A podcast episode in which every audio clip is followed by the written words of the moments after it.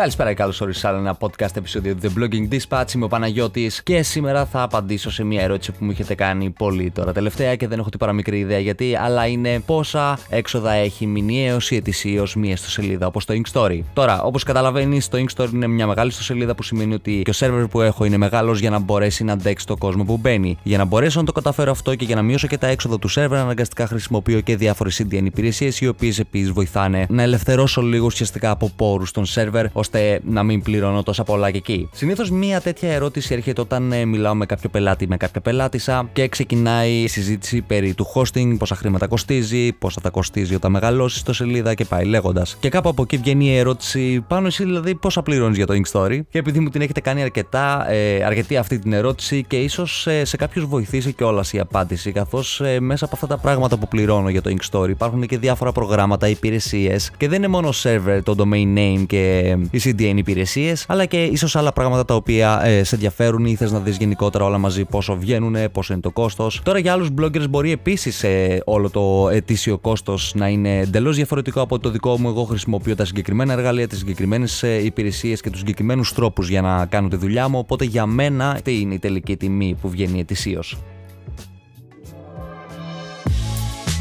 Ακούς το Blogging Dispatch, ένα podcast που βοηθάει και εμπνέει bloggers και creators να βελτιώσουν το γράψιμό τους, να βρουν νέες ιδέες και να χτίσουν ένα επιτυχημένο blog. Μιλάει ο Παναγιώτης Ακαλάκης από το inkstory.gr και μέσα από το Blogging Dispatch θα σε βοηθήσει να επιτύχεις κάνοντας αυτό που τόσο αγαπάς, να δημιουργείς περιεχόμενο, να παραμένεις δημιουργικός και να ξεχωρίζεις την blogosfera. Αν σου αρέσει αυτό που ακούς και το βρίσκεις ενδιαφέρον, μπορείς να ακολουθήσεις το Inkstory στο Instagram, στο Facebook, στο Twitter και στο Pinterest. Και θα ξεκινήσω λοιπόν με τα ετήσια έξοδα που έχει το Ink Story και είναι το domain name το οποίο κοστίζει στα 23 ευρώ και 56 λεπτά. Το test domain name που έχω για τις τεστ που κάνω το οποίο κοστίζει στα 23 ευρώ και 56 λεπτά. Το WP Rocket που είναι ένα WordPress plugin το οποίο αυξάνει τη ταχύτητα, κάνει minify τον κώδικα, παρέχει CAS σύστημα και πάει λέγοντας το οποίο μου κοστίζει στα 41 ευρώ ετησίως και το Yoast SEO Premium το οποίο βγαίνει στα 89 ευρώ ετησίως. Τα μηνιαία έξοδα έχω τον VPS server που βγαίνει στα 60 ευρώ μηνιαίως και ένα μικρό extension του OneDrive ε, το οποίο κοστίζει επίσης 4 ευρώ έξτρα μηνιαίως το οποίο συνδυάζεται με το hosting. Το CDN μου βγαίνει από 10 έως 20 ευρώ ετησίως ανάλογα με το κόσμο που έχει μέσα στο μήνα το Inkstory. Έχω ένα 40 επίσης hosting πακέτο το οποίο το χρησιμοποιώ για, τα δοκιμασ... για τις δοκιμαστικές ιστοσελίδες που φτιάχνω και τις ε, δείχνω στα βίντεο. Αυτό κοστίζει στα 10 ευρώ και 86 λεπτά ε, μηνιαίως. Μετά έχω το OneDrive Premium το οποίο το χρησιμοποιώ πιο πολύ για τα 1 TB byte χωρητικότητας που μου δίνει στο OneDrive, στο οποίο κρατάω τα backups του Inkstory, παρέχω στους, ε, ε, στα branch και στις διαφημιστικές εταιρείες το Media Kit και το Press Kit ε, του Inkstory και πάει λέγοντας. Όλα τα έχω οργανωμένα γενικότερα στο OneDrive της Microsoft και πληρώνω 7 ευρώ μηνιαίως για να έχω το 1 TB και για να έχω και όλα τα Microsoft Office. Τα premium εννοείται ε, στον υπολογιστή μου και στο κινητό μου. Στα 3 ευρώ και 71 λεπτά μηνιαίως βγαίνει επίσης το Raindrop, το οποίο είναι μια υπηρεσία η οποία σου επιτρέπει να αποθηκεύεις ε, διάφορους συνδέσμους, άρθρα, βίντεο, οτιδήποτε θέλεις και να τα βλέπεις ε, αργότερα. Ο λόγος βασικά το Raindrop για τους περισσότερους θα τους καλύψει η δωρεάν του έκδοση. Εγώ πληρώνω την επιπληρωμή γιατί έχω χιλιάδες άρθρα και χιλιάδες μελέτες που έχω κάνει αποθηκευμένες μέσα στο Raindrop και θέλω να αναζητώ όλα αυτά τα άρθρα και όλες αυτές τις μελέτες γρήγορα. Οπότε χρησιμοποιώ την ειδικευμένη αναζήτηση που παρέχει, συν κάποια έξτρα δάκια που έχει premium έκδοση. Τα έξοδα της εταιρείας είναι περίπου στα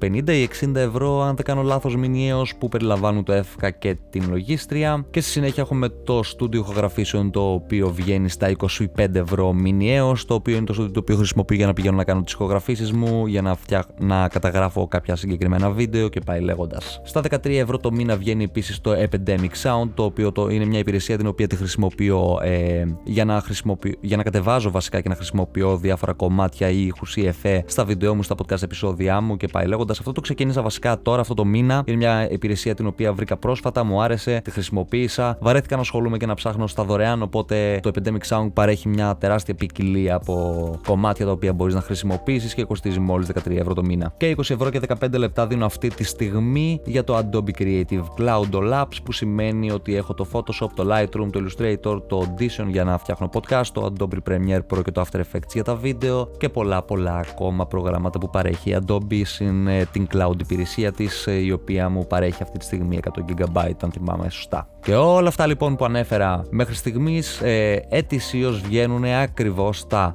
4.916 ευρώ και 64 λεπτά. Αυτά λοιπόν είναι τα ετήσια έξοδα του Ink Story. Αν έχεις κάποια άλλη απορία, μπορείς ε, να την αφήσεις στα σχόλια του Castbox ή αν είσαι από Mac ή Apple, μπορείς να αφήσεις το σχόλιο σου στο iTunes. Επίσης, αφήστε και ένα review στο, στο The Blogging Dispatch, σας αρέσουν τα επεισόδια. Τα reviews γενικότερα βοηθάνε πάρα πολύ και είτε χρησιμοποιείς το Castbox είτε το Apple Podcast. Μπορείς να αφήσεις ένα review με την ερώτησή σου ή με κάποιο προβληματισμό που μπορεί να έχεις και ευχαρίστως ε, να σου απαντήσω.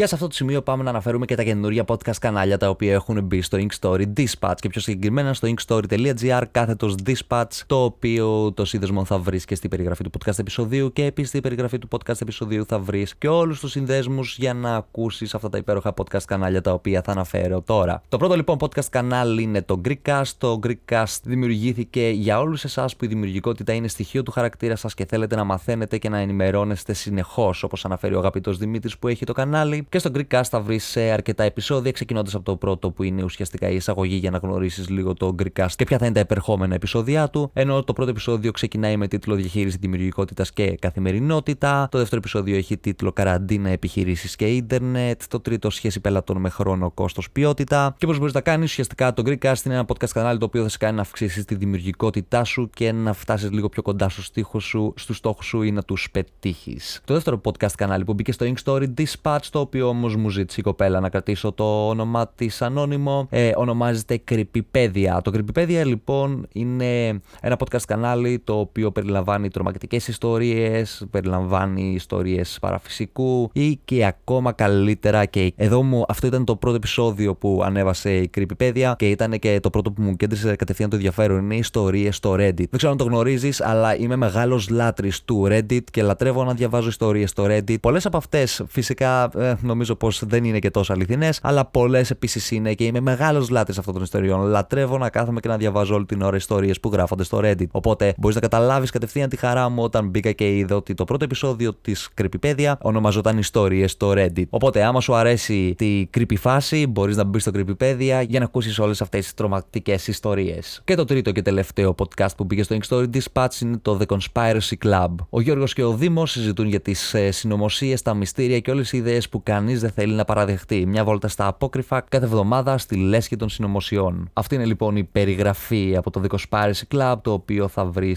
ε, στην περιγραφή του podcast ε, επεισοδίου που κάνω αυτή τη στιγμή. Δεν είμαι σίγουρος για το πώς ακριβώς θα μπορούσα να περιγράψω το The Conspiracy Club, αλλά αυτό που θα κάνω είναι να σου πω μερικούς από τους τίτλους από τα επεισόδια τους για να πάρεις μια μικρή γεύση προς το τι έχει να κάνει. Το έκτο επεισόδιο ονομάζεται Area 51. Μπορώ να πω πως ε, λατρεύω το μυστήριο της περιοχής 51. Έχει νομίζω κινήσεις αρκετούς στο ενδιαφέρον, έχει γίνει και ένας μικρός χαμός. Όπως και να έχει συνεχίζουμε, το 8ο επεισόδιο έχει τίτλο Επίπεδη Γη, το 10ο επεισόδιο Ομάδα Ε, το 11ο επεισόδιο Mandela Effect, το 13ο επεισόδιο Αρχαίοι Εξωγήινοι, το 14ο και 15ο επεισόδιο Κορονοϊός μετά την καραντίνα και πριν την καραντίνα. Και όλοι αυτοί οι τίτλοι σου δίνουν νομίζω μια καλύτερη γεύση ως το, προς το τι έχει να κάνει το κανάλι, νομίζω το πάει πολύ ε, προς το μυστήριο και αυτό είναι κάτι το οποίο αρέσει πιστεύω σε αρκετό κόσμο όπως και σε μένα. Οπότε το podcast κανάλι του θα το βρεις όπως είπα στην περιγραφή του βίντεο μαζί με τα υπόλοιπα podcast κανάλια που ανέφερα. Και τέλος ε, θα κλείσω αυτό το σύντομο podcast επεισόδιο. Έρχονται επίσης κι άλλα, έχω άλλα δύο έτοιμα και ένα ακόμα special επεισόδιο το οποίο θα σχηματίσει την τελευταία σεζόν του The Blogging Dispatch που σημαίνει ότι από τη νέα χρονιά θα ακούσεις τη νέα ανανεωμένη δεύτερη σεζόν του The Blogging Dispatch με νέο εξελιγμένο και πολύ καλύτερα και πολύ πιο βελτιωμένο ήχο, με νέους καλεσμένους και με νέα special βίντεο τα οποία θεωρώ πως θα λατρέψεις. Αλλά πρωτού κλείσω το συγκεκριμένο podcast επεισόδιο θα ήθελα να αναφερθώ λίγο στους ε, αγαπητούς travel bloggers ε, που με ακούνε αυτή τη στιγμή. Όλοι εσείς travel bloggers θα έπρεπε να καλύπτετε αυτή τη στιγμή όλες τις πληροφορίες που χρειάζεται κάποιος για να ταξιδέψει εν μέσω COVID. Πριν από λίγο καιρό έψαχνα να κόψω εισιτήρια για να ε, ταξιδέψω στην Σουηδία και δεν μπόρεσα ειλικρινά να βρω ούτε ένα ελληνικό travel blog το οποίο να εξηγεί για το πώς μπορείς να ταξιδέψεις εύκολα, γρήγορα, πρακτικά σε άλλες χώρες μέσω COVID, ποιες χώρες είναι καλό να αποφεύγεις ε, ανάλογα με το πώς αλλάζουν οι νόμοι αυτή τη στιγμή. Δηλαδή να έχουν ένα άρθρο το οποίο να το κρατάνε ενήμερο νούμερο ή πολλά άρθρα τα οποία να τα κρατάνε ενήμερα, τα οποία να ενημερώνουν τον κόσμο για την τωρινή κατάσταση. Υπάρχουν αρκετοί travel bloggers οι οποίοι ξεκινάνε και ανεβάζουν τώρα το τελευταίο καιρό όλα τα, ταξίδια, τα παλιά ταξίδια βασικά που είχαν κάνει και δεν είχαν προλάβει να ανεβάσουν. Το εκτιμώ αυτό, ναι, μπορείς να το κάνεις για να έχεις μεγαλύτερο περιεχόμενο εννοείται στο blog σου, το οποίο θα σου κάνει καλό. Παρ' όλα αυτά δεν πρέπει να πάβεις να ενημερώνεις τον κόσμο για τα τωρινά γεγονότα που συμβαίνουν. Μιας και είσαι travel blogger, μιας και καλύπτεις αυτή τη θεματολογία, θα πρέπει να καλύψεις και τα τωρινά γεγονότα. Που σημαίνει ενημέρωση στον κόσμο πώς μπορεί να πετάξει αυτή τη στιγμή, ποιες χώρες μπορεί να αποφεύγει, αν πρέπει να κάνει κάποιο τεστ, αν πρέπει να στείλει κάτι, αν πρέπει να βγάλει κάποιο έγγραφο και αν πρέπει πώς. Όλα αυτά είναι σημαντικά πράγματα τα οποία ψάχνουν αυτή τη στιγμή όσοι θέλουν να ταξιδέψουν, είτε ε, αφορά για κάτι σημαντικό, είτε για κάτι ασήμαντο. Δεν ξέρω. Όπως και να έχει, για οποιονδήποτε θέλει να ταξιδέψει τέλος πάντων. Και θα κλείσω λοιπόν με το σημερινό επεισόδιο. Για ε, όσους ε, δεν έχετε κάνει subscribe, κάντε ένα subscribe, αφήστε μια αξιολόγηση στο iTunes, στο Castbox, βοηθάει πάρα πολύ. Ε, αν έχετε κάποια απορία, αν έχετε κάποια ερώτηση, θα χαρώ να την απαντήσω. Και μέχρι το επόμενο podcast επεισόδιο, καλή συνέχεια.